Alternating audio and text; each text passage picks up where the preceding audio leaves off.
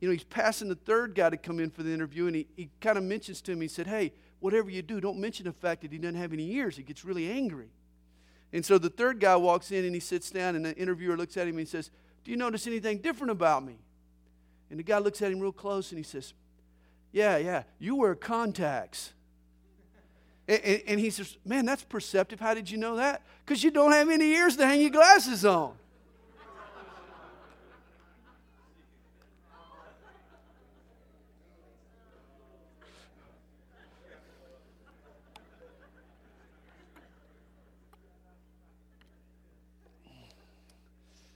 Well, if you need a Bible tonight, if you'd raise your hand, we'll be happy to get you a Bible. Anybody need a Bible? This sweet young lady right down front, Brian, needs a Bible.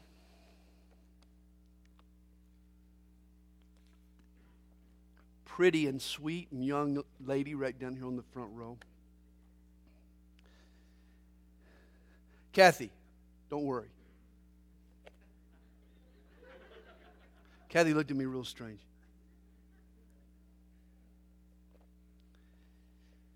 Matthew chapter 3.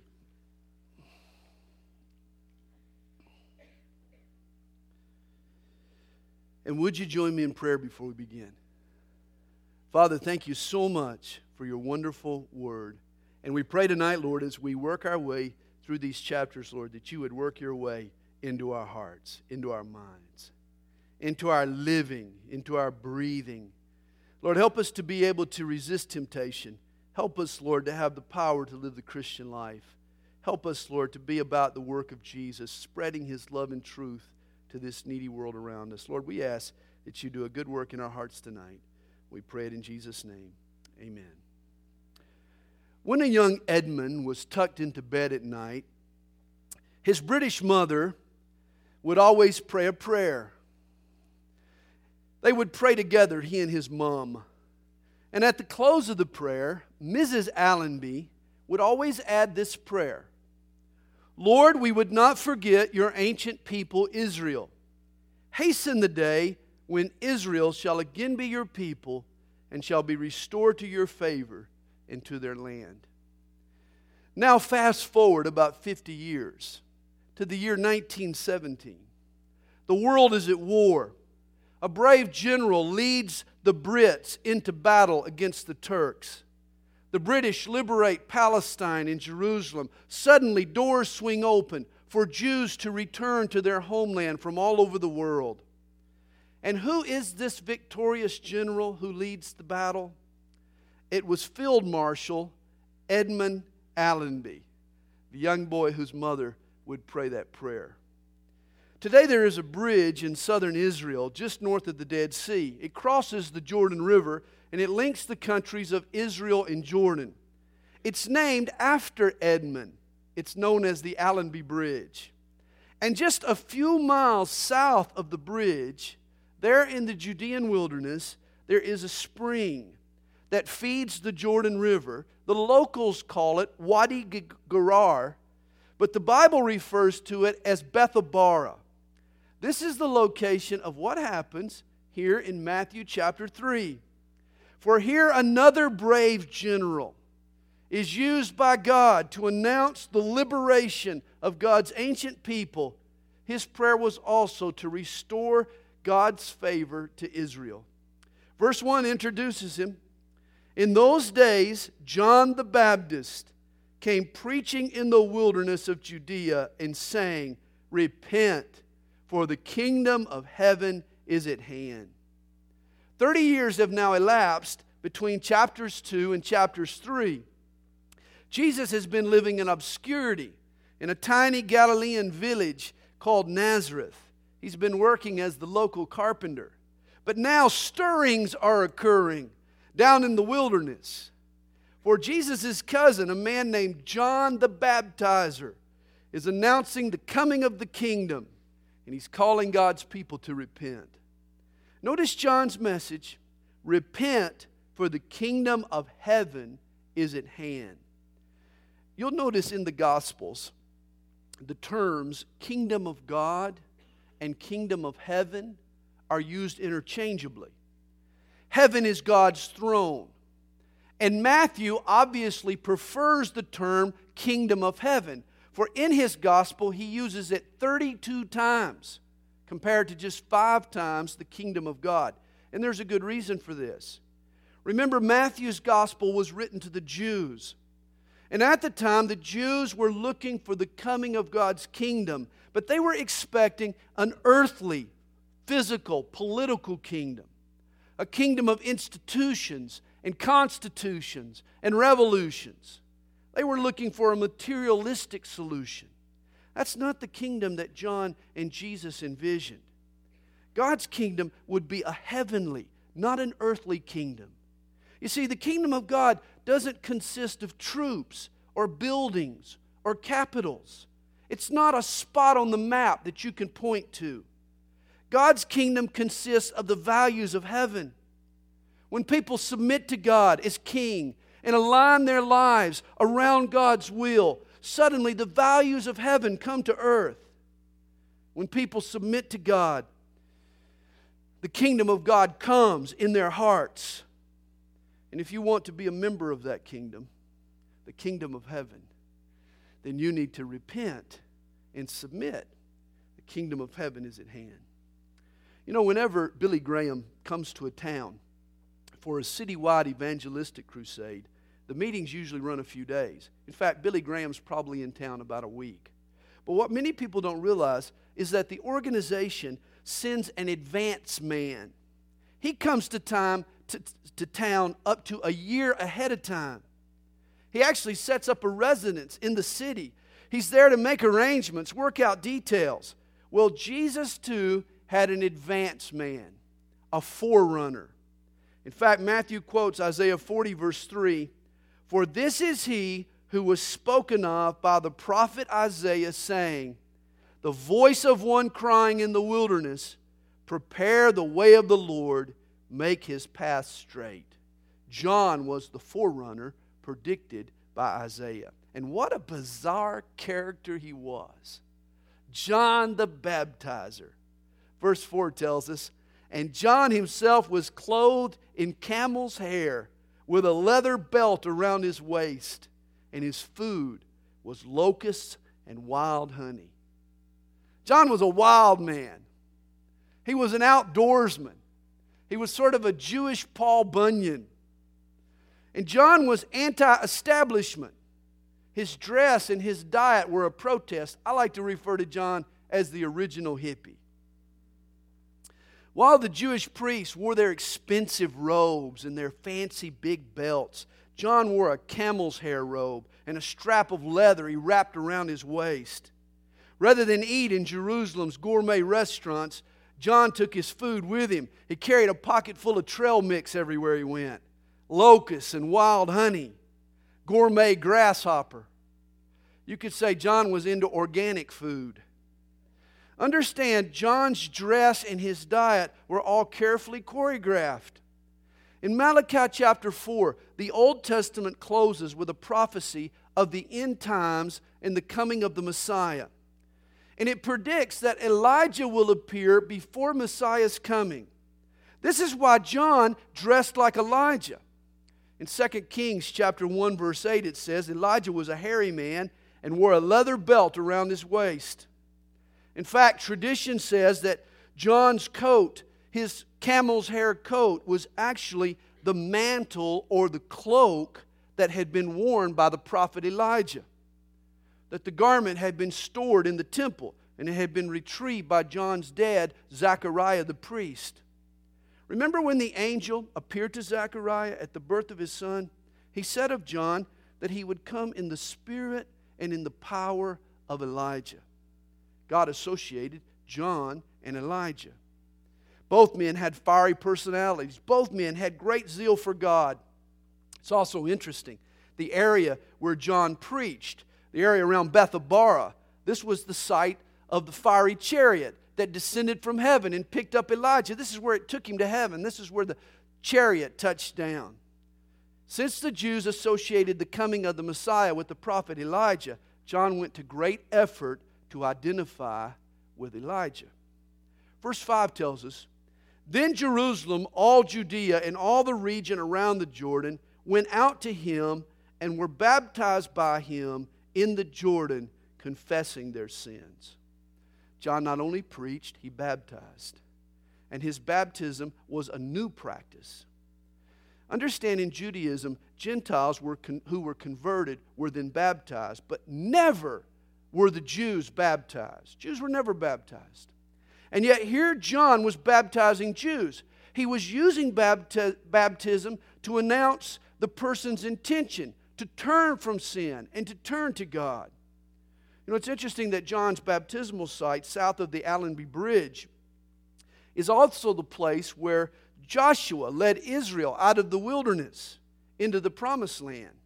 After wandering in rebellion for 40 years, the Hebrews finally obeyed God by crossing the river. They left an old life behind them by passing through the waters into a new life.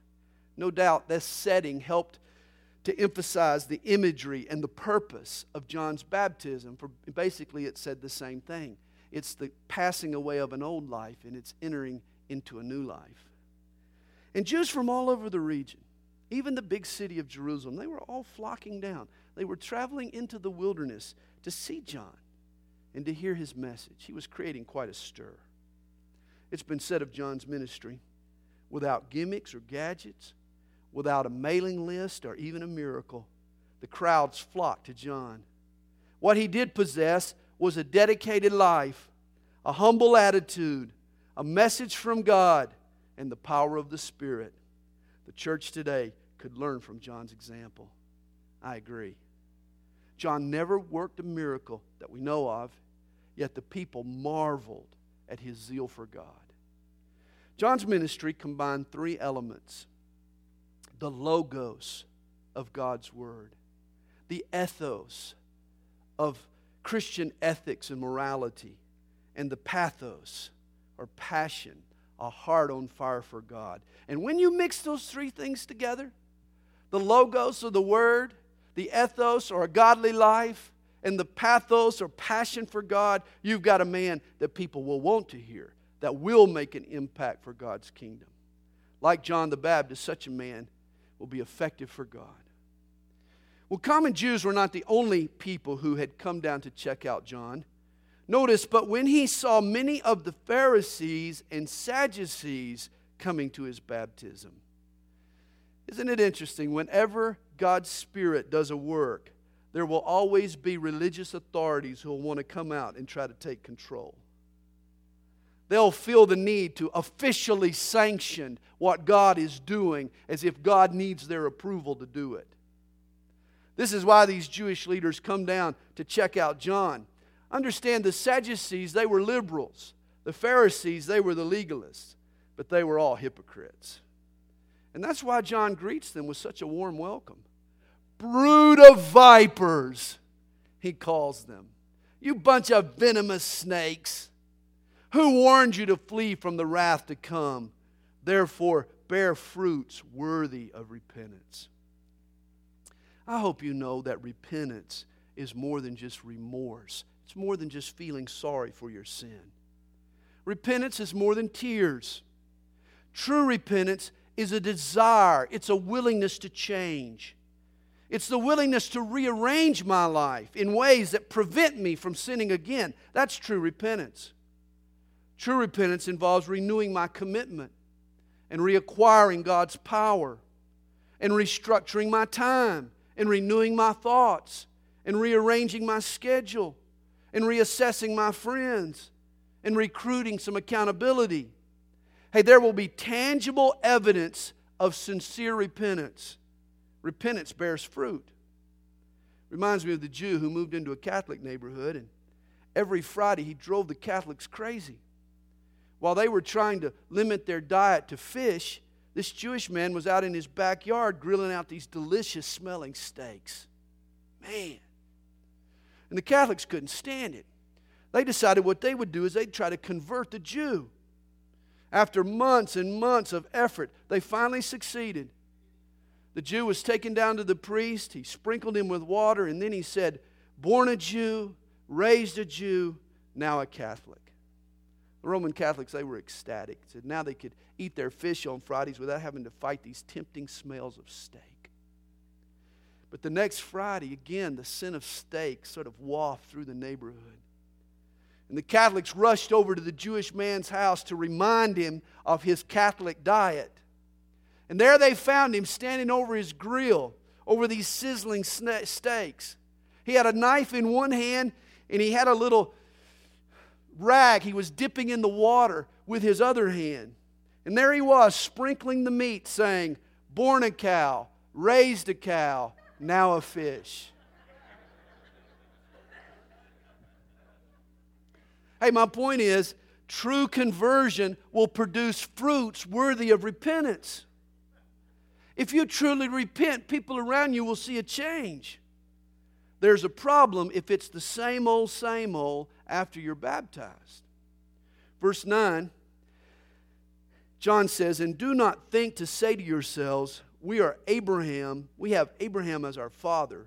For I say to you that God is able to raise up children to Abraham from these stones. The Jews were trusting in their pedigree, their birth certificate. They thought that family connection was a substitute for true faith.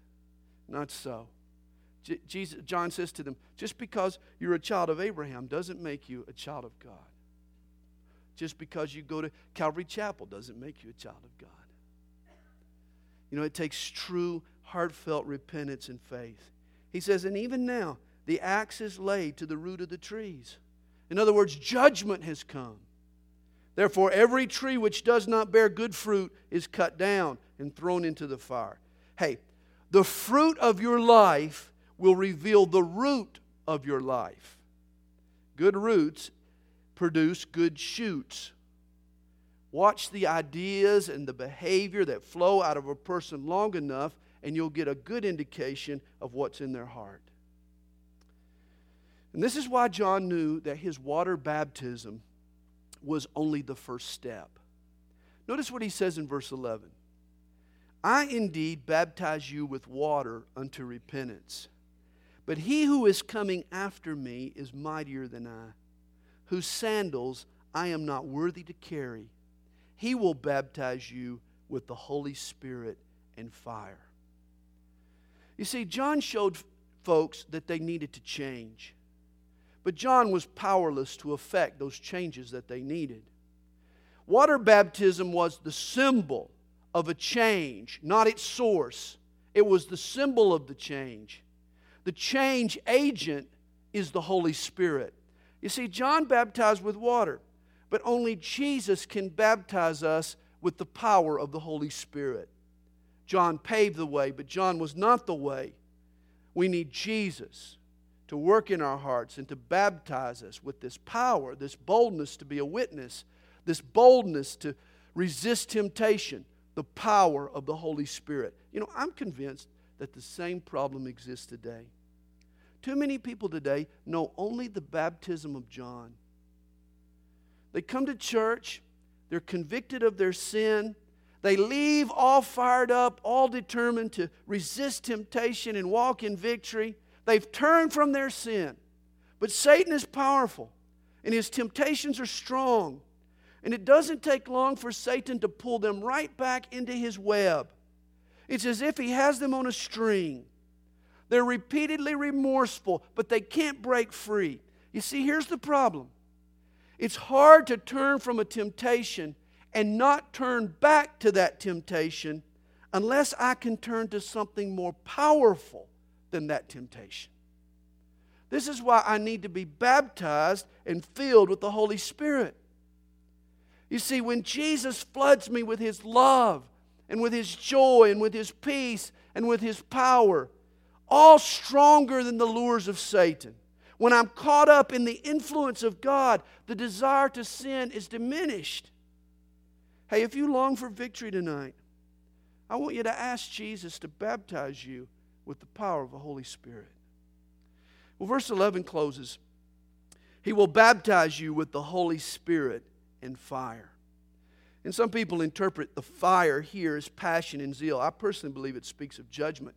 For verse 12 follows His winnowing fan is in his hand, and he will thoroughly clean out his threshing floor and gather his wheat into the barn, but he will burn up the chaff with unquenchable fire. In other words, the Spirit's baptism is part of God's harvest. There are two types of kernels there's the wheat, and there's the chaff. There's the good, there's the bad, there's those who believe, and there's those who don't believe, the unbelievers. They're really just two destinies there's the barn and the fire, there's heaven and there's hell. Here's God's intention for every human. In the end, you're either juiced or you're judged. In other words, you're either baptized with the Holy Spirit or you're baptized with fire. It's one or the other. He says he will baptize you with the Holy Spirit and fire. Verse 13. Then Jesus came from Galilee to John at the Jordan to be baptized by him. But John was reluctant.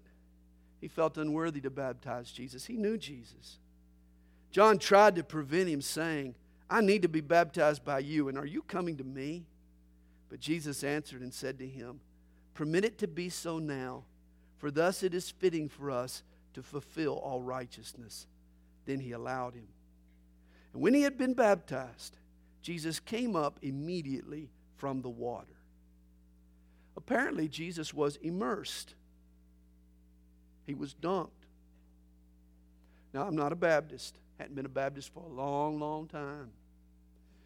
I'm just a Bible believing Christian.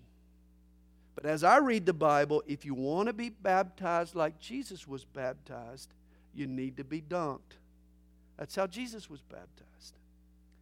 Well, when he came up out of the water, behold, the heavens were opened to him. And he saw the Spirit of God descending like a dove and alighting upon him. And suddenly a voice came from heaven saying, This is my beloved Son, in whom I am well pleased. Hey, Jesus was baptized for three reasons. You can write these down to reveal, to relate, and to reaffirm. His baptism revealed to the crowd that Jesus was the Messiah. I mean, wow. The Father spoke, they heard his voice audibly. They saw the Holy Spirit descending in the form of a dove. People heard the voice, they saw the dove. Heaven had spoken. It was a powerful testimony to the people. But his baptism was also a way for Jesus to relate to folks who would eventually follow him. You know, we're baptized to identify with Jesus. Therefore, Jesus was baptized to identify with us. And lastly, Jesus' baptism reaffirmed to him his own identity. As we talked about this morning, theologians debate as to when Jesus became conscious of his true identity and destiny. I believe Jesus somehow knew he was from God, that he was God in the flesh, even from his mother's womb. But at his baptism, it was all affirmed to him in an undeniable way. Jesus' baptism became his final preparation for his ministry. As we mentioned, there's a 30 plus gap of years between chapters 2 and chapters 3. The Gospels cover the events surrounding Jesus' birth, and with a few exceptions, then the last three and a half years of his life. But what happened in between? What happened for all of those silent years before his arrival now at the Jordan? Have you ever wondered that?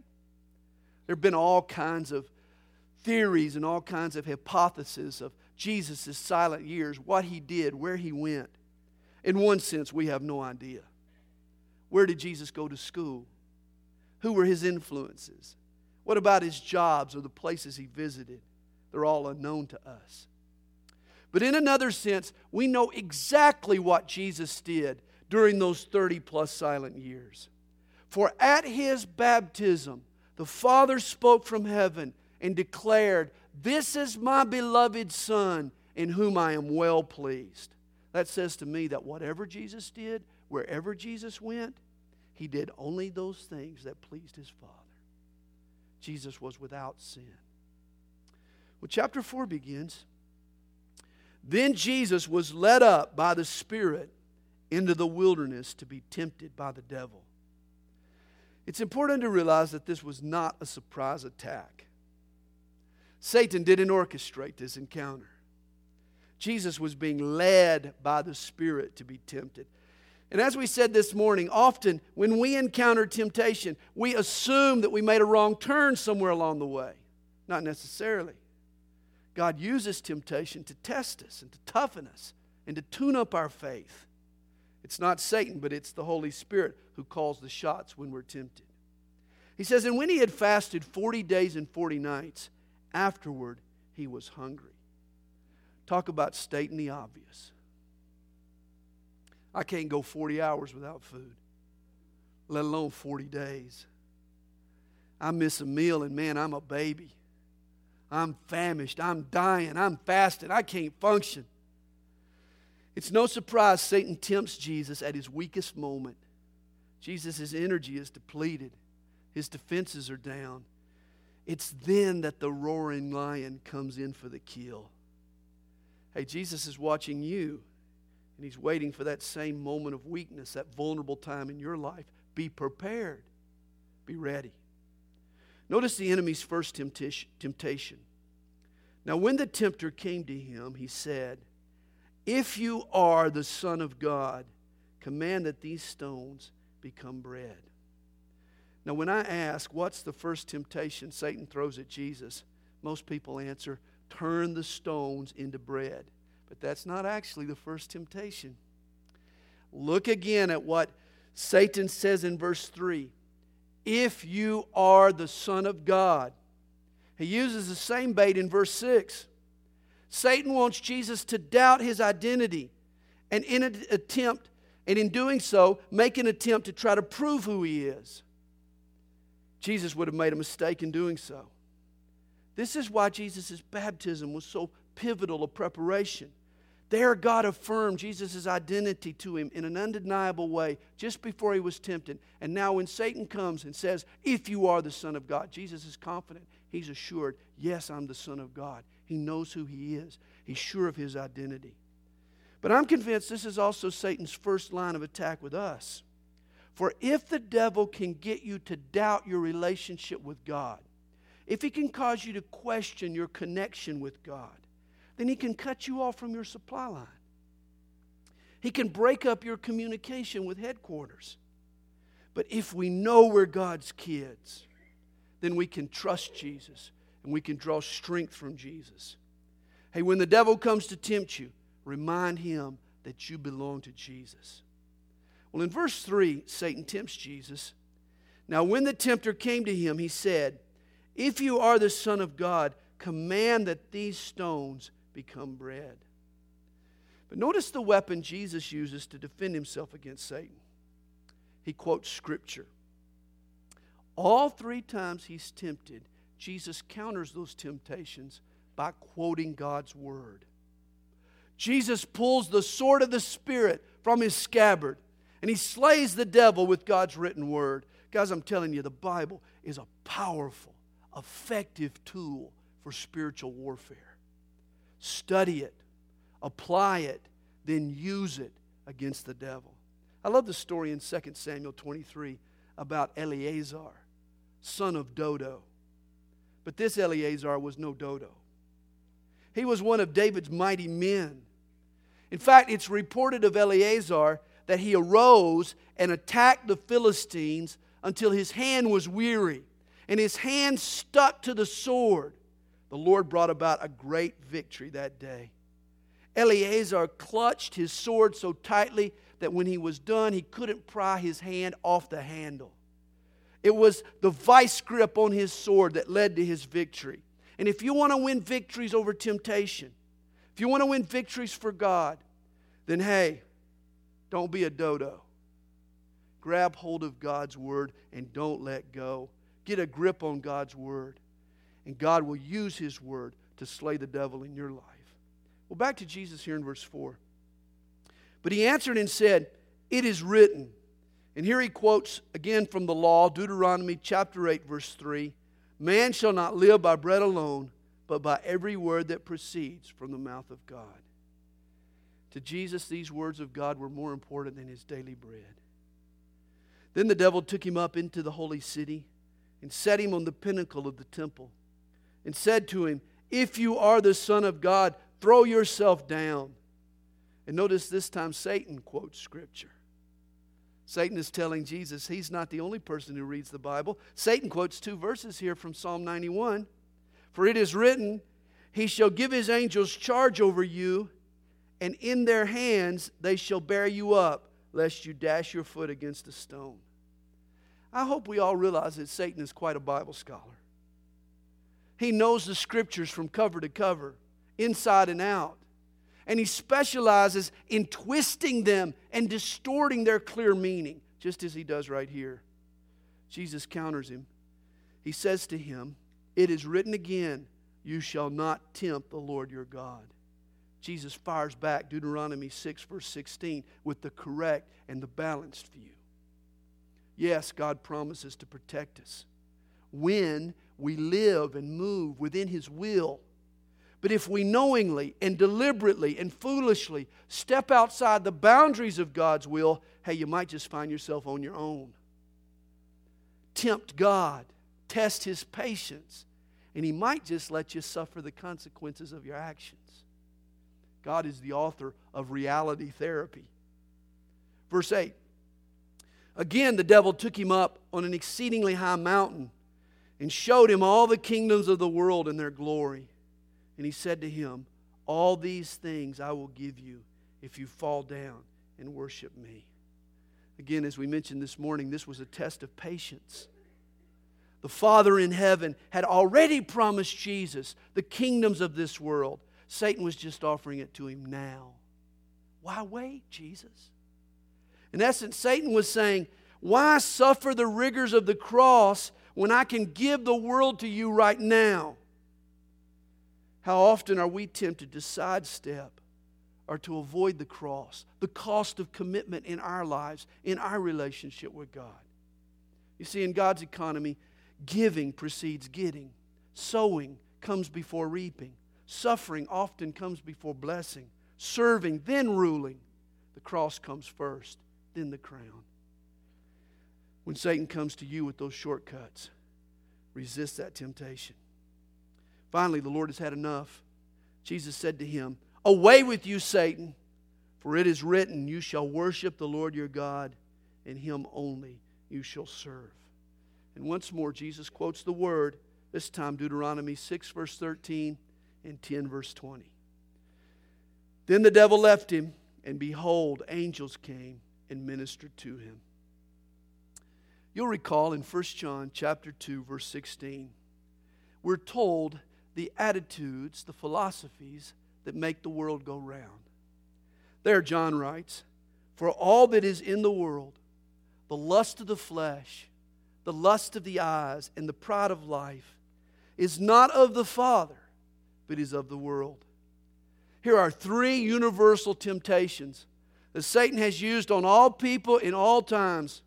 In fact, these are the same temptations he used on Jesus. And friend, these are the same temptations that will be thrown at you tomorrow. The lust of the flesh. Satan comes, he tempts us with the desire to feel great. The lust of the eyes. He comes and he says, Man, you do this and you'll look great. And the pride of life. Follow me, follow this, and you'll be great you'll find that every temptation of Satan appeals to us along one of these three lines feel great, look great, be great. Satan used the same formula to tempt Jesus. Turn these stones to bread. Jesus, you don't have to starve. You can feel great. Throw yourself off the temple and command the angels to catch you. You'll look great. Man, you'll be on the nightly news. You'll become famous. Bow to me, and I'll give you the kingdoms of the world. You can be great. Rather than yield to these temptations to feel great or look great or be great, to grab what he could from this life, Jesus made his decisions based on his relationship with God. He placed purpose above pleasure, he placed character above attention and fame, he placed eternity above now. Because Jesus knew who he was spiritually. He chose the spiritual over the physical, the internal over the external. and the eternal over the temporal. When Satan comes to you, hey, do this, you can feel great. Hey, try this, you can look great. Oh, be this, and you will be great. Make sure you understand there's another side of the story. If you want to feel God's pleasure, if you want to be a pleasing in His sight, if you want to be great in His kingdom, say no to those temptations. Follow after Jesus. Well, verse 12 tells us now, when Jesus heard that John had been put in prison, he departed to Galilee. Evidently, John's incarceration was a divine signal for Jesus to begin his ministry. John had said, He must increase, but I must decrease. As John exits the stage, Jesus moves to center stage. Verse 13. And leaving Nazareth, he came and dwelt in Capernaum, which is by the sea. Capernaum means village of Nahum. And it was a little fishing village there on the shores of the Sea of Galilee, had a population of around 1,500 people. Capernaum will now serve as Jesus' headquarters for his next three and a half years of ministry. Matthew also tells us that Jesus dwelt in the regions of Zebulun and Naphtali, that it might be fulfilled which was spoken by Isaiah the prophet, saying, The land of Zebulun and the land of Naphtali, by the way of the sea, beyond the Jordan, Galilee of the Gentiles, the people who sat in darkness have seen a great light, and upon those who sat in the region in shadow of death, light has dawned. It's interesting, the major caravan route from Mesopotamia to Egypt passed through the Galilee. It was known as the Via Maris, Latin for the way of the sea. It's mentioned here. Isaiah 9 had predicted that the people living along the way of the sea or the Via Maris would see a great light. Jesus would walk this road for the next three and a half years, shining the light of God into their dark lives and into their lost villages. Notice, too, the Galilee was known as the shadow of death. This was because of the frequent wars that were fought there between the Jews and their enemies. Matthew also mentions the Galilee of the Gentiles. This was the Golan Heights. This was the area north and east of the Sea of Galilee. That area was heavily populated by Gentiles. Rather than headquarter his ministry in the religious center of the nation, Jerusalem, Jesus would teach and he would work miracles in the war ravaged Galilee, among common folk, among hardworking fishermen, even among Gentiles. From that time, Jesus began to preach and to say, Repent, for the kingdom of heaven is at hand. Have you heard that message before? That was John's message. It seems that Jesus took up where John had left off. They both came preaching the same message turn from your sin and submit your life to God. Jesus, walking by the Sea of Galilee, saw two brothers, Simon called Peter, and Andrew his brother, casting a net into the sea, for they were fishermen. Then he said to them, Follow me, and I will make you fishers of men.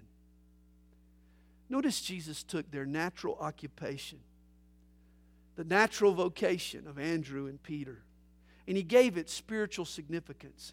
He tells fishermen that if they follow him, he will make them fishers of men. This is the way Jesus works in our lives. He redeems our ambitions, He, he corrals our interests and our training and our vocations and our hobbies.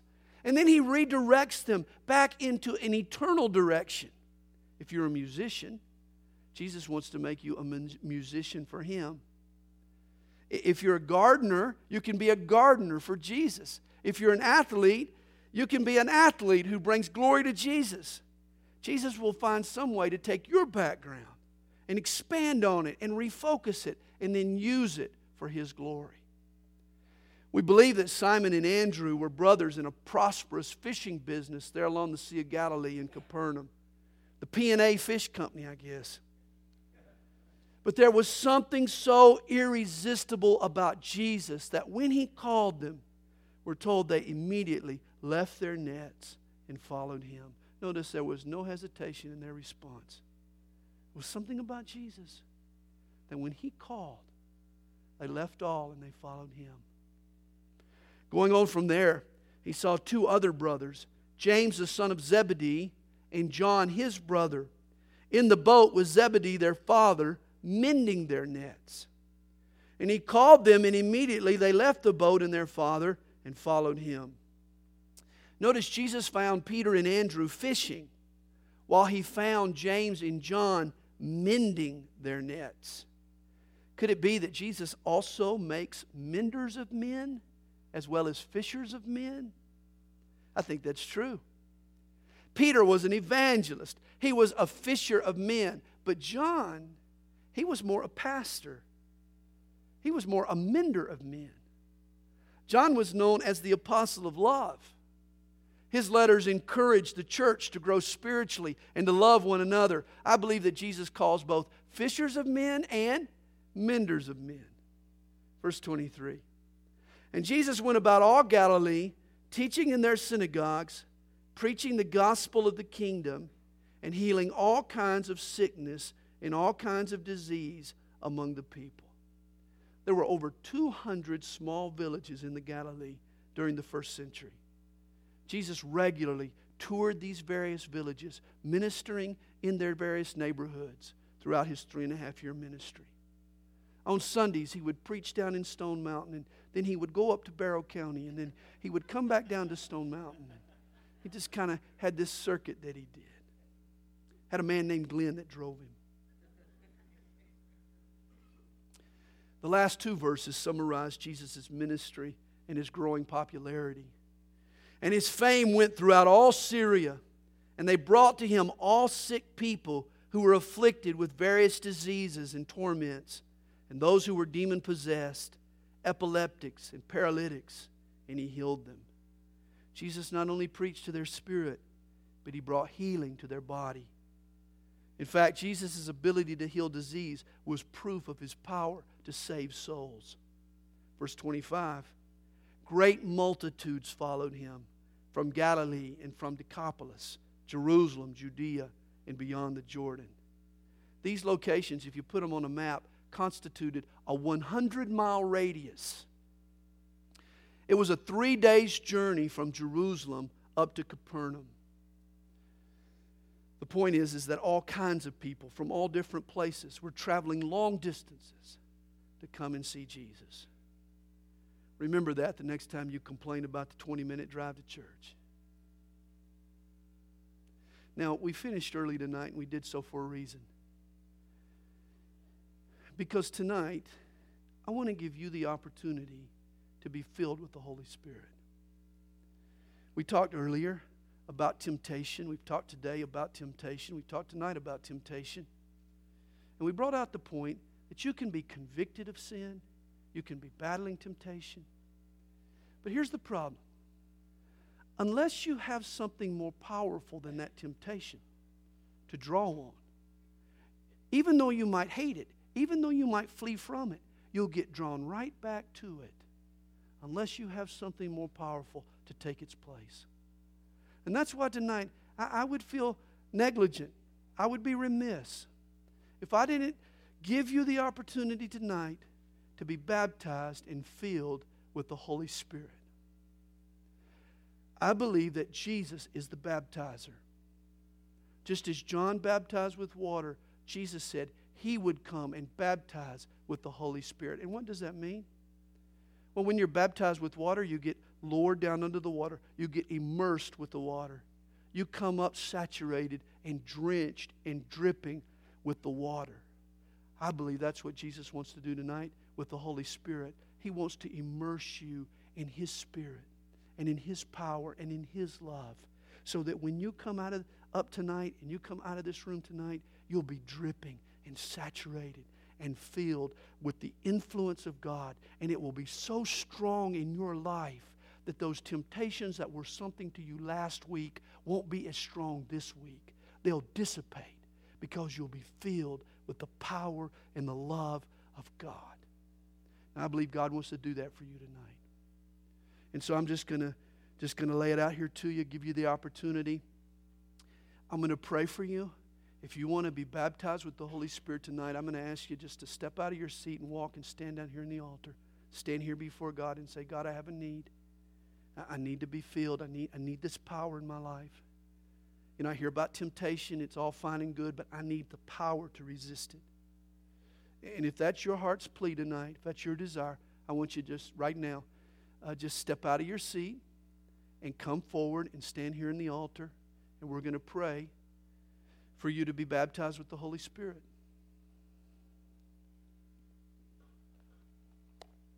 And when you come to the altar, you're not coming before me, you're, you're coming before Jesus.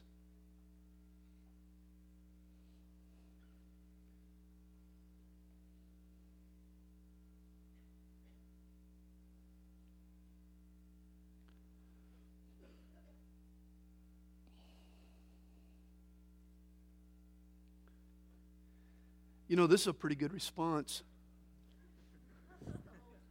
But, but you know what? There still might be somebody else that, that needs to come. You, you don't all need to come, but there may be somebody who needs to come, and you know in your heart you, it might be you. And so I'm just going to wait just a second or two longer. If you want to come and receive prayer for the Holy Spirit tonight, you come.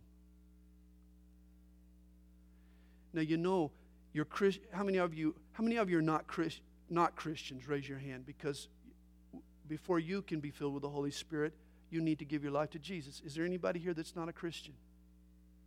So you're all Christians. So you know that you have the Holy Spirit already dwelling in you. But that's not the same as the baptism of the Holy Spirit. Because the Holy Spirit not only wants to dwell in you, He wants to come upon you, and He wants to give your life power and strength and He wants to saturate you with His love and, and His power and His grace. And that's what we're praying for tonight. So please, let's all join together. God in heaven, thank you that you, let me just pray for you, okay? And then, and then I'll lead you in a prayer. Father, thank you so much that, that you are the baptizer of the Spirit. And that John told us that he could only do so much, that, that he only dealt in the realm of water. But that was an outward, that was a superficial thing. But Jesus, you deal in the realm of the Spirit. And you don't just baptize with water, you just don't clean the outside of the cup, you clean the inside. You give power. You fill us. You overflow our lives. You saturate our lives.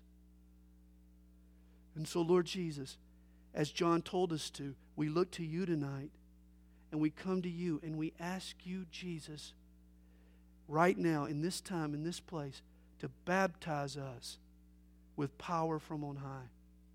Now, I'm going to pray. I want you to pray after me. Dear Lord Jesus, baptizer of the Spirit,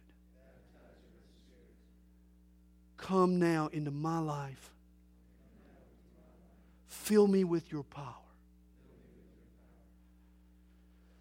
Overflow your love into my life. Change me, Lord. Influence my life.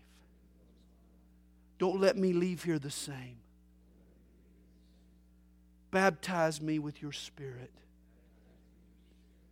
just as I've been baptized with water. Drench me, Lord, and fill me. I pray this in Jesus' name. Amen. Now, Father, we just want to wait on you. We thank you so much for this, this opportunity tonight. And we thank you, Lord, for the prayer that's just been prayed. We thank you for the power of your Spirit. We want to live in this power day by day. You know, as our heads are bowed and our eyes are closed in the book of Acts, when people were filled with the Holy Spirit, oftentimes the Lord spoke through words of prophecy, or people spoke in gifts of tongues and praised God through gifts of tongues. We, we want to open ourselves up to that tonight.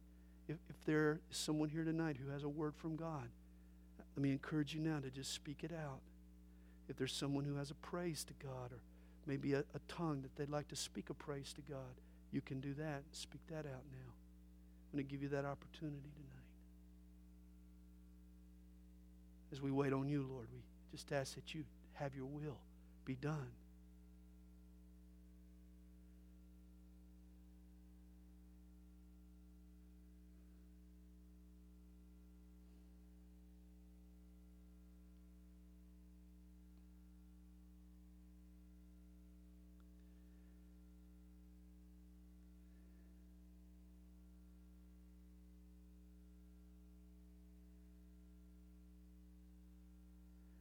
We, we read about Jesus' healing of the disease.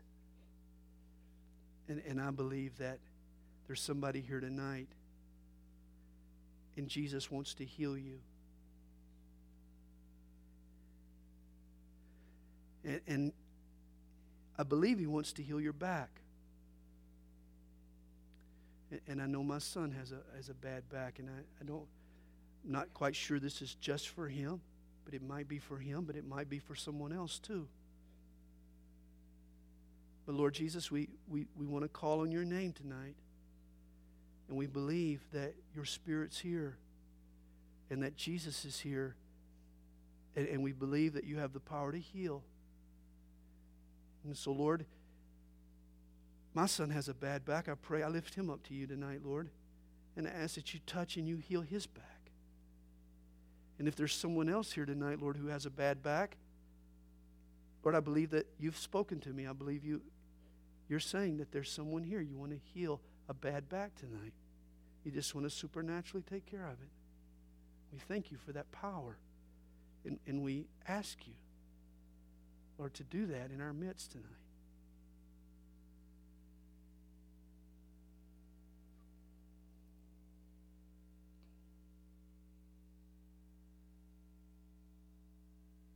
We love you, Lord.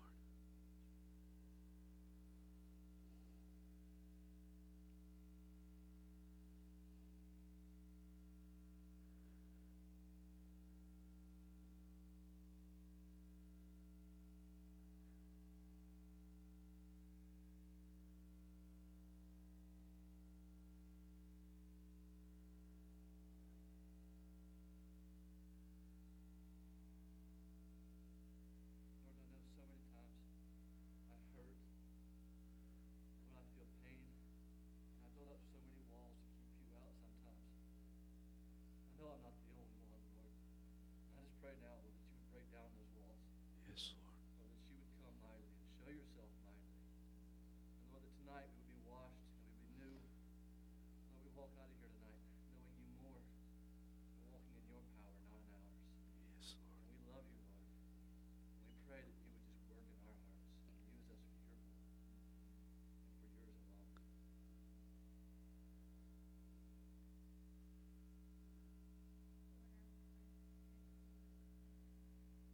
Yes, Lord.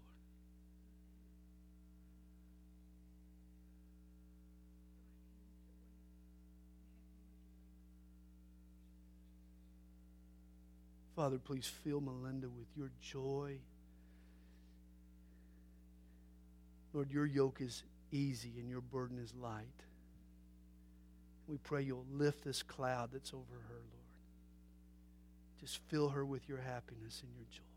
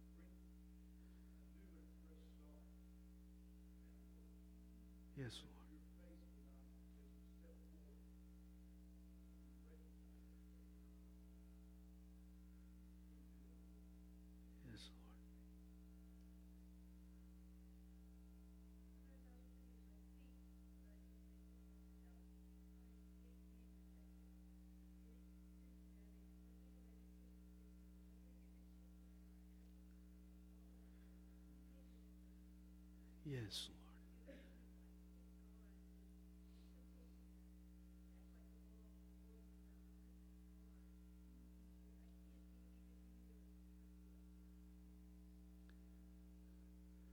Lord. Lord, just confirm to her heart that she is your child and that she is pleasing to you.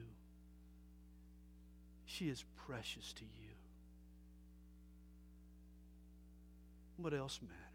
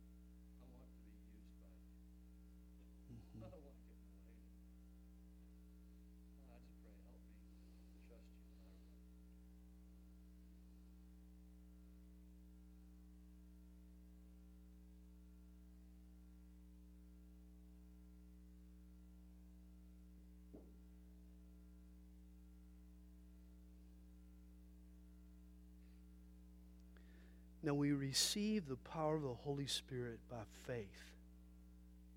It's not by our works, it's not by our good efforts, it's not by anything that we might merit. We receive the power of the Spirit the same way we receive salvation.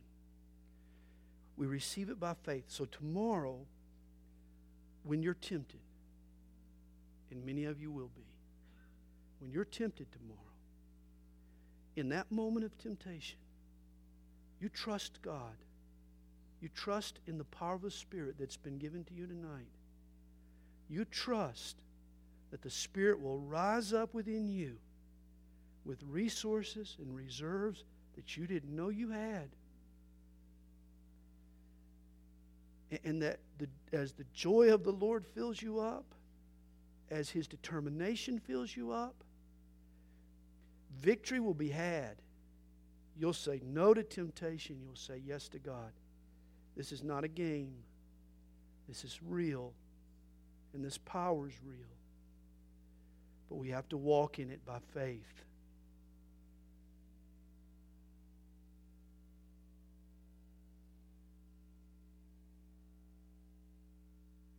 Thank you for tonight, Lord, and for the good work you've done in our hearts this evening. May our lives bring glory and honor to Jesus Christ, our baptizer. And in Jesus' name we all pray. Amen. Amen. Praise the Lord.